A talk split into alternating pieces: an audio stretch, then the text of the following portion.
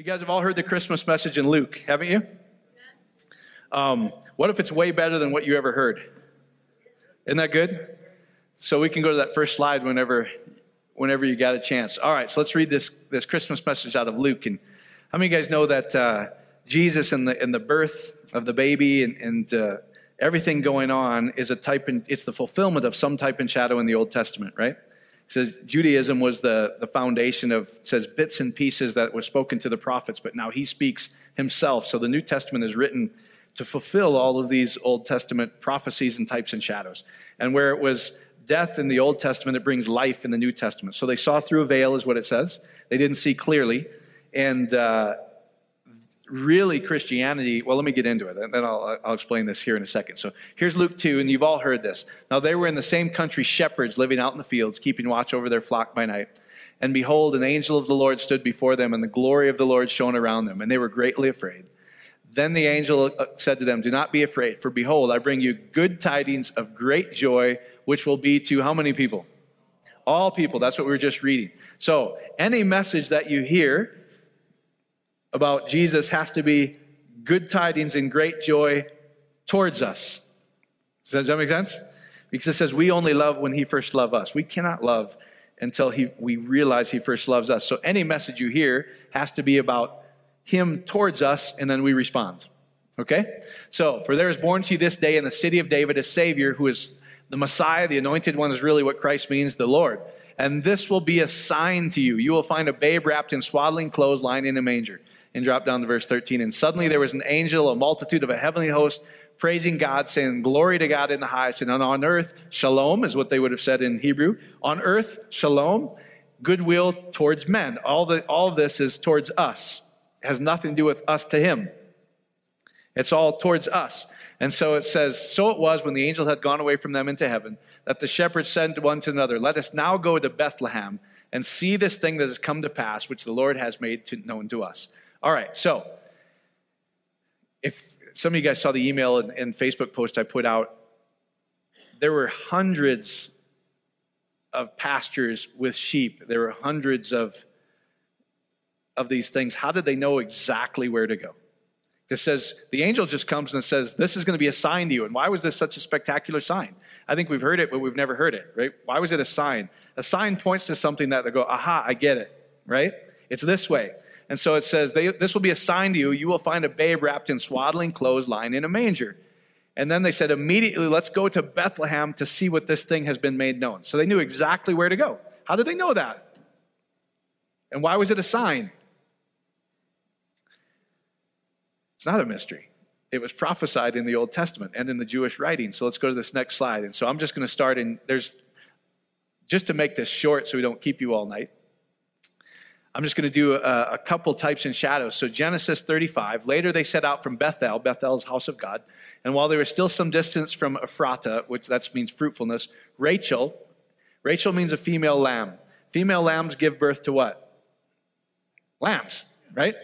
So Rachel began to give birth, and her labor was difficult. During her severe labor, the midwife said to her, Do not be afraid, for you're having another son. And with her last breath, for she was dying, she named him Benoni, which means son of sorrows.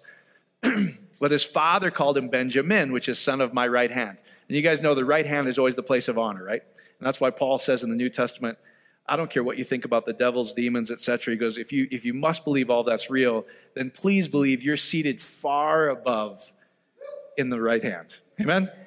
It's really not an issue to you if you really understand this. So the right hand, which is why we put our brides on the right, and place of honor is always on the right. He is the son of my right hand. So Rachel died and was buried on the way to Ephrata, that is Bethlehem.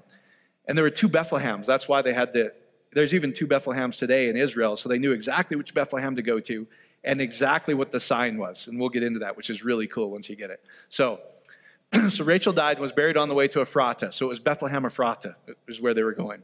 Jacob set up a pillar on her grave. It marks Rachel's tomb to this day. Now you see a shift. It goes from Jacob to what in verse 21? Israel. Now, Israel means the people of God, the believers, right? People who believed. So Israel again set out and pitched his tent beyond the Tower of Eder. So Eder, Migdal Eder, you guys have heard me talk about this. Migdal Eder is the Tower of the Flock. Migdal Eder is Hebrew, but it's the Tower of the Flock. Now, we could spend a, six months on this. What's it? What's all the typology and symbolism in here? But this is really what's going on if you understand it. So this is all a type and shadow, the exact place where Jesus is ultimately going to be born. And if we get it, it says, here's Rachel. The Jews believed they were married to the law. They actually believed it was a married covenant. And to them, evil, anybody know what evil is? It's not watching scary movies. Anybody know what evil is? Toilsome labor. Exactly right. Having to work for your inheritance. That's evil, which causes all kinds of crazy stuff. Because if people don't realize they have it, then they scheme in all different ways to get it. But if you have it, you don't lust for it, do you? So if you've been given all things, is there anything to lust for? No, you just need to know how to receive it, which is what we're trying to teach everybody.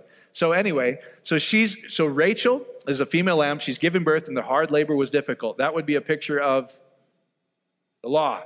When she's married to the law, it's hard labor, etc. And is the law going to die? The law is going to die. So when the when the when Rachel, the female lamb, gives birth to a lamb, the law is going to die. Amen. You guys getting some of this? So no more hard labor. So, and her last breath, she was dying. She named him Ben Oni, son of sorrow. Remember in Isaiah 53, it says, We deemed him stricken by God. We thought he was cursed by God, son of sorrows. But what did the Father say about him? It's my great pleasure to give him. He's the son of his right hand. So we thought he was cursed by God, but in actuality, he was the son at the right hand of the Father. Amen? So what's really going on here is once the once the lamb was born and the law dies, now it's no Jacob. Jacob, anybody know what Jacob means? The word Jacob? Deception or supplant or or exchange. So when they were deceived that God God was this angry God on a mountain that needed blood for sin, is that deception? It's deception. It's that's so it's that's why it's Jacob. And then you see this shift when they realized that Jesus was the son of his right hand, the son of honor, now it switches from Jacob to Israel because Israel is the people of God. Amen? You guys getting this? So, when married to the law, there's slavery, there's hard, there's toilsome labor. All the scriptures are really about this transition and revelation that God is not angry like all the other religions. He's not on a mountain somewhere, and the only way we can appease him is blood, right? Love is love. Love does, does love demand a sacrifice? No, love keeps no record of wrong, is what we see in Paul's famous verse on love in 1 Corinthians 13. So love doesn't demand a sacrifice. Love does what? Love forgives. And you're starting to get this. And so this is exactly where Jesus is going to be born, the real Lamb of God, at Migdal Eder, the tower. And so the law has been replaced by grace because Jacob means to replace or deceive, deception. So when there was, and then you could go into all of the, um, all of the typology. Jacob was first married to who? Leah, right? And Leah was a dog, is what it says. She was ugly, right? Because he couldn't see clearly, he married Leah. So he's married to the law, and then he sees clearly and he's married to Rachel. Amen? You could spend forever on this. I'm not going to do that because it's not the point of all this. But anyway, so there's no longer sorrows, there's no hard labor. Jesus comes and he goes, I'm going to get rid of this idea that you're separate from me, that I'm angry, that somehow I need to be appeased. God never had to be convinced of his love for us. Whose heart needed to be convinced? Our heart, which is why it says the blood of Jesus speaks way better things than the blood that was presented before. Amen? It says, Everybody that comes before me is the thief. What came before him? The law. All the prophets, all the priests. He goes, None of your fathers know me. Abraham doesn't know me. That ticks him off, right? Jacob doesn't know me. Nobody knows me. Everybody that tried to get in a different way is a thief, but I'm the true shepherd is what he says. And so the law has been replaced by grace. There's no longer sorrow, hard labor. You've been seated in the place, in the honor, place of honor in the Son of my right hand, worthy to receive. We see this in Revelation. It says the Lamb of God was worthy to receive what? Worthy to receive power, wealth, wisdom, strength, glory, and praise. So hard labor, hard toils, trying to be pleasing to God, trying to be good enough to earn his rewards, has been replaced by sonship seated at the right hand, you're worthy to receive. Because he says, Father, the glory that I've received, I give to who? Every one of us, so that we'll rise in that day when the Spirit is sent. I'm in you, you're in me, and we're one. Amen? Is that cool? Now, what's also really interesting, if you look at this, is right here at the Tower of the Flock, the Migdal Eder, right outside of Bethlehem. If you go look at it, it's the exact place where um, oh, Boaz marries who? Ruth. Was Ruth a Jew? She was a Moabite.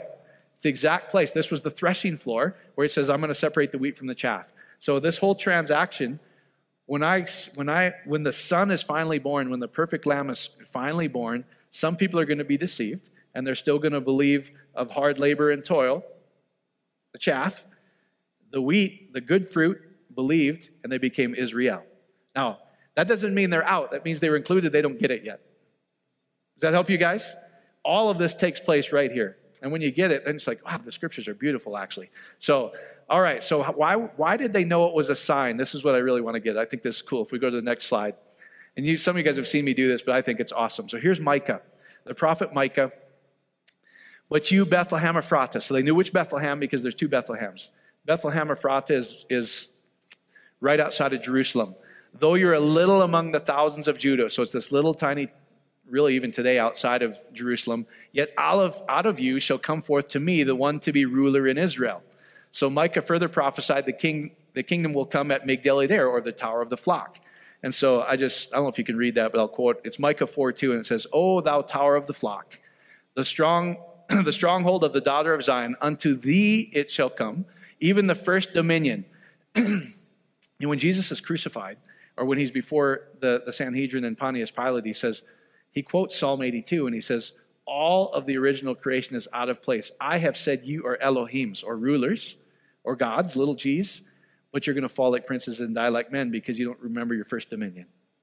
Your first dominion is your sons, never separated from love. And he says, Unto thee it shall come, even the first dominion. I'm going to set you back to the original foundation, the redemption. the kingdom shall come to thee, daughter of Jerusalem. That's Micah 4 2. Now, I want to read something to you. Um, this is uh, this is some of you guys know I, I you don't have to go get this because it's a hard read, but if you if you're really into like old English and is uh, Alfred Edersheim, The Life and Times of Jesus. So he was a Jewish scholar, born to wealthy parents in the late 1800s, was was schooled in Judaism and the Talmud and the, and the Torah. And then he got a hold of some Scotsmen, basically, that were teaching him about what it all means. And so he switched to Christianity. But so he's he knows the law. It's just like Paul. He goes, "Gosh, I get all the symbolism here." So the angels come and uh, they approach the shepherd in the field and, and they tell him all this stuff is going on. And they said, "This is going to be the sign to you. There's going to be a baby lying in swaddling clothes, wrapped in a manger." And immediately knew they where to go. They knew where to go to the Tower of the Flock. So from a Jewish standpoint, listen, let me tell you this, because most of us believe this: is most of us uh, as I wrote in my email, at least for me, is I remember growing up and uh, they have a nativity scene, and it's this little wooden, rickety um, manger, right? Looks like your kids put it together and you're all happy. Oh, that's so awesome. You know, yay. It looks so great. And it's like, this is going to fall apart for you. Let's fix this thing. So, and and I remember just I remember the Christmas celebrations and the presents. I'm like, wow, that all that's cool. But I, I guess I was just a little analytical even as a kid. So I remember going, how does me believing in it's usually Jesus, Joseph, and Mary, a couple angels, and the wise men. How does that heal my heart? I remember just thinking as a kid, like that doesn't make sense to me. Like, how does that help me? Does anybody ever wonder like that, or you just accepted it? I guess I was just wondering, like, whatever, okay. It, uh, you guys are really excited about this. I'm just excited about the presents. I didn't understand the symbolism here. So, to a Jew, this means a lot. Now, the Jewish tradition may hear the Jewish tradition here proves both illustrative and helpful. The Messiah was to be born in Bethlehem. That's what was just prophesied. That was settled conviction. Equally so was the belief that he was to be revealed from Migdal Eder, the tower of the flock. This Migdal Eder was not the watchtower for ordinary flocks, which pastured on the barren sheep ground beyond Jerusalem, but lay close to the town on the road to Jerusalem. a passage in the Mishnah, which is really just the oral traditions written down as, the, as they were getting scattered, all the Jews.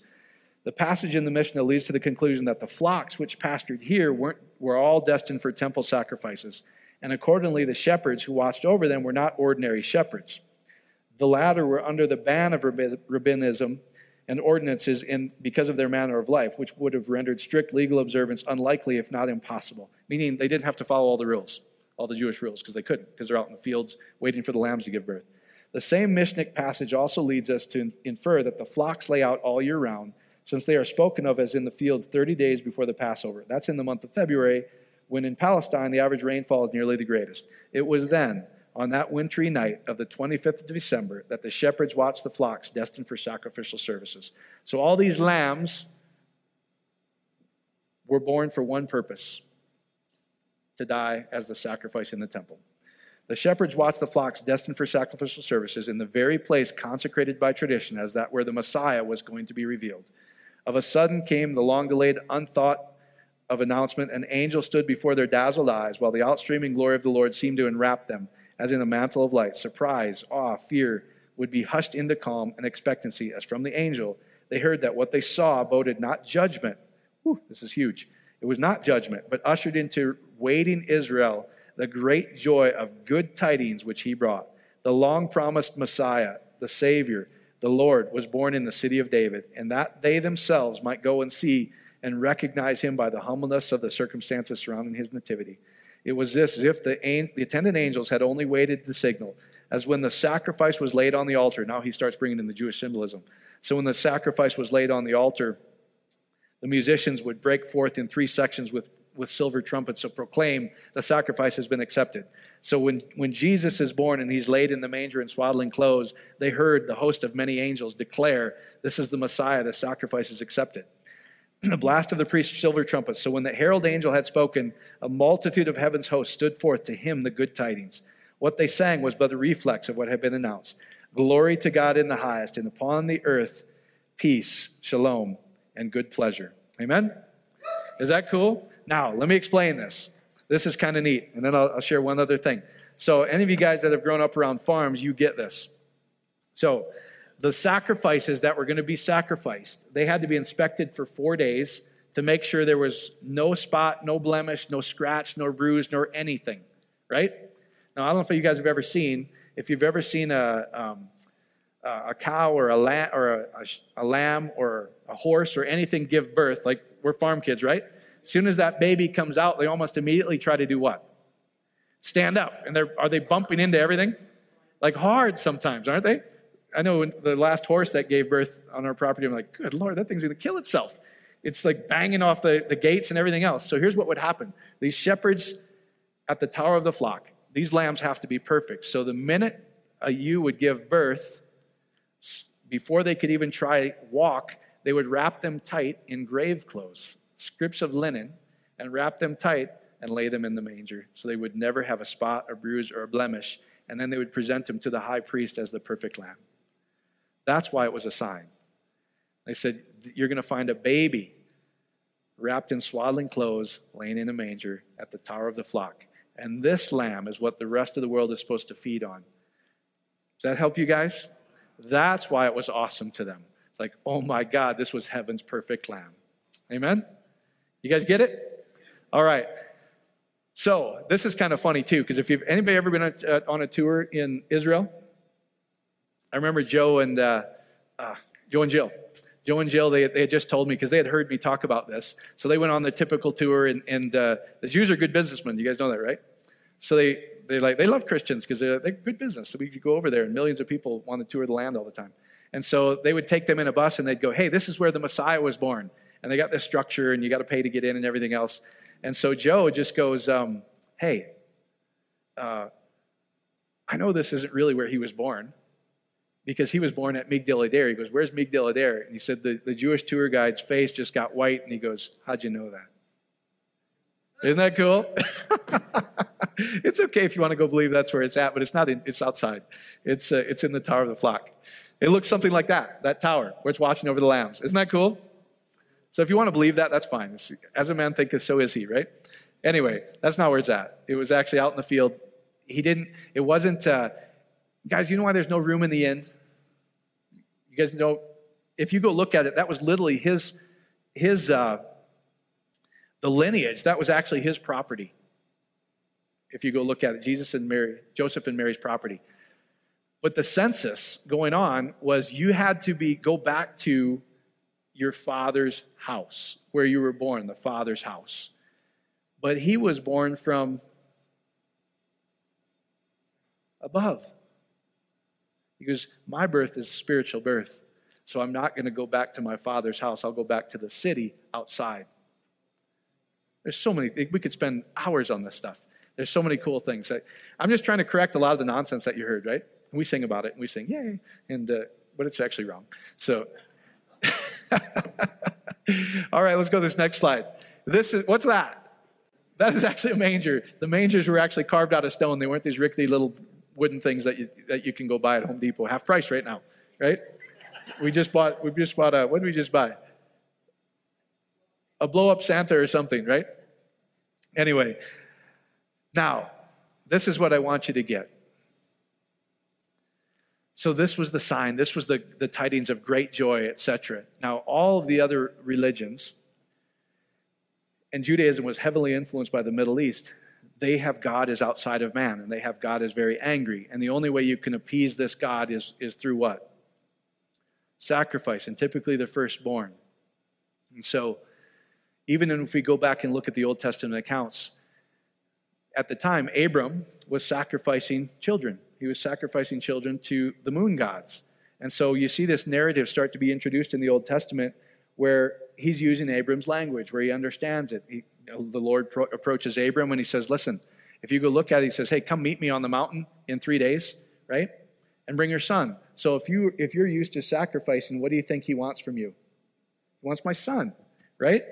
And the only way you can appease God is to give him your son. He's so angry, somehow he needs blood. That's what most of you guys are taught. And even there, in that narrative, God says to him, He says, I don't want your son. If you are so angry and you think that I'm like all the other gods, I'm going to do something for you. The Lord Himself will become the sacrifice. He flips it 180 degrees, guys. He goes, I don't need blood. Your heart needs blood. Your heart needs to be sprinkled so you have no more consciousness of ever thinking that I'm angry, that I'm nothing but love. once you get it, that he laid down his life, he became the only reason he was born, just like these sacrificial lambs, was to die. To prove to us that even us, humanity killing him, even then, as he's on the cross, he says, Father, forgive them. I don't need blood. They don't know what they do. That's the blood that's supposed to cleanse your heart and have no more consciousness of sin. And Paul has this great revelation. He says, poverty, sickness, and to the final conclusion, he goes, I realize that even death, I'm still victorious because I'm going to experience life out of death. He's proven to me once and for all that nothing can separate us from love. That is the message of the Lamb, heaven's perfect Lamb we're supposed to feed on. Amen? You guys getting that? So he's wrapped in swaddling clothes. He's presented to the high priest later on. They said, We cannot find no flaw in this. And he's sacrificed. Amen? But he only died, he was only dead for how long? Three days. And then he comes and he goes, Hey, don't fear, guys. All that's left is life and life more abundantly. Amen? So even if you experience death, what happens? You enter into life. He's conquered everything. Isn't that cool? That's cool. So anyway, I just love that. It's like you can tell him it's a, it's a stone thing. And he was wrapped in swaddling clothes as presented as the real food. Bethlehem means house of bread. That's the food for all humanity to, to feed on, that He's perfect love. He came to demonstrate love to our heart, not this evil sacrifice that most of us have been taught. Amen? Does that help you?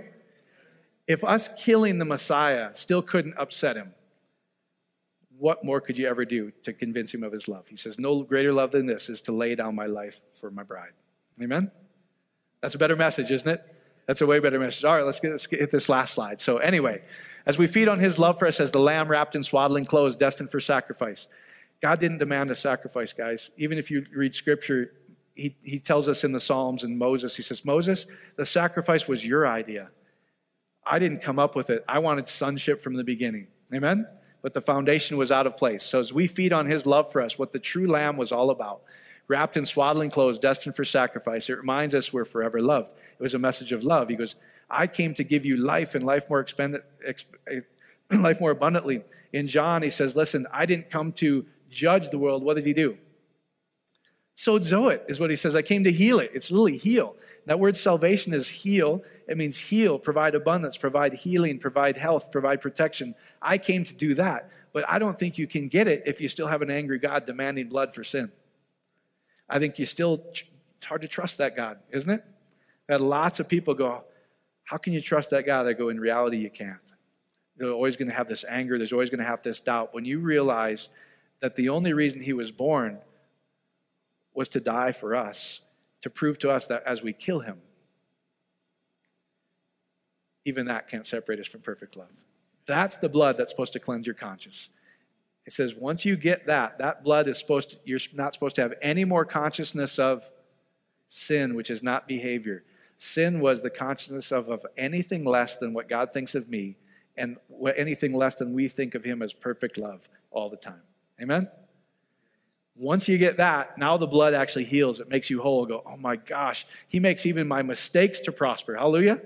Isn't that good news? Was that a pretty big mistake? We killed the Messiah? the ultimate mistake, right? And that's what it, that's the blood. That's he says the blood of Jesus speaks way better things. But I didn't get it because I was taught by pastors and preachers in Western. This is early, early church. This is what they taught. They're like, oh my gosh, let's go tell the whole world that God's in us. The anointing's in us, and He loves every human being on the planet, and nothing could ever separate us from His love. What a great message. Amen? Woo. You tell that to evangelical today, man, that nags come out. So, trust me, I know. so, all other religious gods demand a sacrifice. He tells Abram, if you really need a sacrifice, the Lord Himself will let you sacrifice me. I'm going to switch it 180 degrees, Abram, to prove to you I'm not like the gods that you think I am. I'm perfect love, and you're birthed from me. Get it? All the other religious gods demand a sacrifice. He lets us sacrifice him to appease our heart and demonstrate his love for us. As we feed on this lamb, as we feed on that thought that he's nothing but love for us, his blood should cleanse our conscience of sin, which means to think of ourselves as anything but, but loved sons and daughters. So God so loved the creation, he gave his only son. He so loved the creation is why the Son was present, right? Not to appease the Father that he's so mad that he can't look at sin. He's like, my people are so far from my original design. I'm going to prove to them the only way I know how. The only way that I think they'll get it is I'll let them kill me because they understand sacrifice. So I'll become the sacrifice. Cool? He's not angry at you. Never been angry at you. I was kind of taught this theology. God's really angry at us. Thank God for Jesus because he hit him over the head. Now I'm safe. that doesn't heal the heart, guys. That does not heal the heart. This heals the heart. So God so loved creation, he gave his only son. If he did not spare it, this is what Paul says. If he did not spare his son, he goes, I'm going to prove to you the only way I know how, the ultimate proof that I'm nothing but pure love and forgiveness. If I didn't spare my son, Paul says, how will he not freely give us how many things? All things. So, this toilsome, hard labor, Rachel was married to the law. When she gives birth to the true lamb, the toilsome labor goes away. So, the son of sorrows goes away, and we become the son of his right hand, Benjamin. Amen? The law dies, and grace comes. We go from Jacob, which was deception, to Israel. Now we believe who God really is and who I really am. And then if we read in Revelation, Revelation 5:11, it's the Revelation song. You hear Kari Jobe really made it famous. So worthy is the Lamb. This Lamb that was born was slain to receive power, to receive wealth, to receive wisdom, to receive strength, to receive honor, glory, and praise. Do we believe that? Now, here's the hard, hard part to believe. Jesus says, If you're in me, and all creation's in me, God was in Christ reconciling the entire creation to himself. It says, The same glory that you've given me, Father, I've given to you, and you're a joint heir of Jesus Christ. So here was the whole message of the love. Why the lamb? Why everything's going on. This is the, the bread of life that heals every heart. You're worthy. Sometimes we don't feel worthy, do we? We mess up every now and then. And he goes, I keep no record of wrong. You're worthy to receive everything here to receive power, receive wealth, receive wisdom, receive strength, honor, glory, and praise. Any other Christus message is not the real Christus message. That's the real Christus message. Amen? Good? All right, you can get to your feet. Is that good? Ah, does it make a little more sense? Hallelujah. Thank you, Father. Thank you, Father. Thank you, Father. Ah, this is what it means. It says, In that day when I send my spirit of sonship, you're going to realize you're not a servant. You're not outside the house. He goes, Go within the house. Go within. Every, the kingdom's within. They're sons and daughters. They're perfectly loved, and they always have been. I can't show any other way than to prove, even in their greatest mistake, we, deem, we thought he was stricken. by God. We thought he was cursed by God, but it was God's great pleasure to give us the Lamb, is what it says, to prove to us who he is. That even killing the Messiah couldn't separate us from love. And even death has been overcome by life. As when we step out of this, this life, we enter into perfect life. We're in the hands of him. We just declare life to every situation. So, Father, we just thank you that everybody here is worthy to receive everything that the Messiah was worthy to receive because we were in him, seated at the right hand of the Father, far above every other principle, every other thing that was taught, they're worthy to receive. So, Father, I thank you for just doing miraculous things in their lives, that He'll always provide for every need you have, He'll heal any sickness you ever have, He'll restore any relationship you need. He's pure love and He's only forgiveness. He's heaven's perfect Lamb. In Jesus' magnificent name. Amen, amen, amen. Hallelujah. Oh, yeah, Mike. So if you want to give, you can give online. And let me just share something about that real quick. You can give as you go out or right here. Is if you go read 2 Corinthians 9, you guys know what a superlative is? Maybe I should read it. A superlative is what's a good how what's a good way to describe it? My girl's good at English. What's a good way to just it's like over the top expression. Like I can't express it any better way. So I'm going to use all these different ways. It's like so let me just read. This is giving in the kingdom. God so loved the world, he gave. Somehow we've gotten this gospel backwards that perfect love, he needs to receive something from us. Amen? That he demands a sacrifice. And scripture clearly says, No, Moses, that was your idea. I don't like, I hate sacrifice. That's not what I did. I'm going to prove to you. I don't demand. Love doesn't demand. Love gives. God so loved the world, he gave. You got something, bud? No? David? No? Okay, I thought you were come up here like you were going to share something good. You want to say something? Oh, to me, not to all these guys? It's private. all right, sorry, my, my goofy map kiss was going on. Let me just read this. Once you get this, is he of perfect love? He's perfect love. He's in and through and holds the whole universe together, is what it says, doesn't it? And that's what I love about quantum physics. They go, you know what? We're all connected by this thing we don't know, but it operates in gratitude and love. Every human being is connected, and he's love, and he's everywhere. Now they call it the universe, and everything else really doesn't matter. But here's 2 Corinthians 9. So when you give, here's Paul. So here's Paul in 2 Corinthians 9 8. Here's, how, here's why giving works, guys. Love is responsive, isn't it? Like when we feel loved, what's our natural tendency? Just to express it back, right? So we're, we're celebrating this, this great Christmas gift that he came to give us life and life more abundantly. He goes, I love you so much, I can't stand the fact that you think I'm angry. I'm going to prove to you once and for all that I'm perfect love. So I gave my son. What else can I give? He owns everything, right? And so love gives. And then Paul's telling us in 2 Corinthians 9, he says, Every man, according as he purposed in his heart, let him give, not grudgingly or because God needs it, for God loves a cheerful giver. And then here's Paul's superlatives. Here's what giving does. And I want you to get this. And God makes all grace abound to you, that you always, having all in all things, superabounds in every work to you. So you always have enough for yourself and to give. Amen? That's giving in the New Testament. Isn't that good? He tries to give you as many superlatives as he can. So he doesn't need anything. So, Father, we thank you for the gifts. We thank you for your support in this ministry. Father, we thank you that this, that these people have a revelation as they give into perfect love. Love responds. You can be no other way. You're everywhere and in everything, and you respond. You make all grace abound to every one of these people. This is how you take care of your body so that they have enough for themselves and everybody else. That's a mystery of the seed. And we just thank you for that. In Jesus' magnificent name. Amen, amen, amen. So you can give on the way out or here.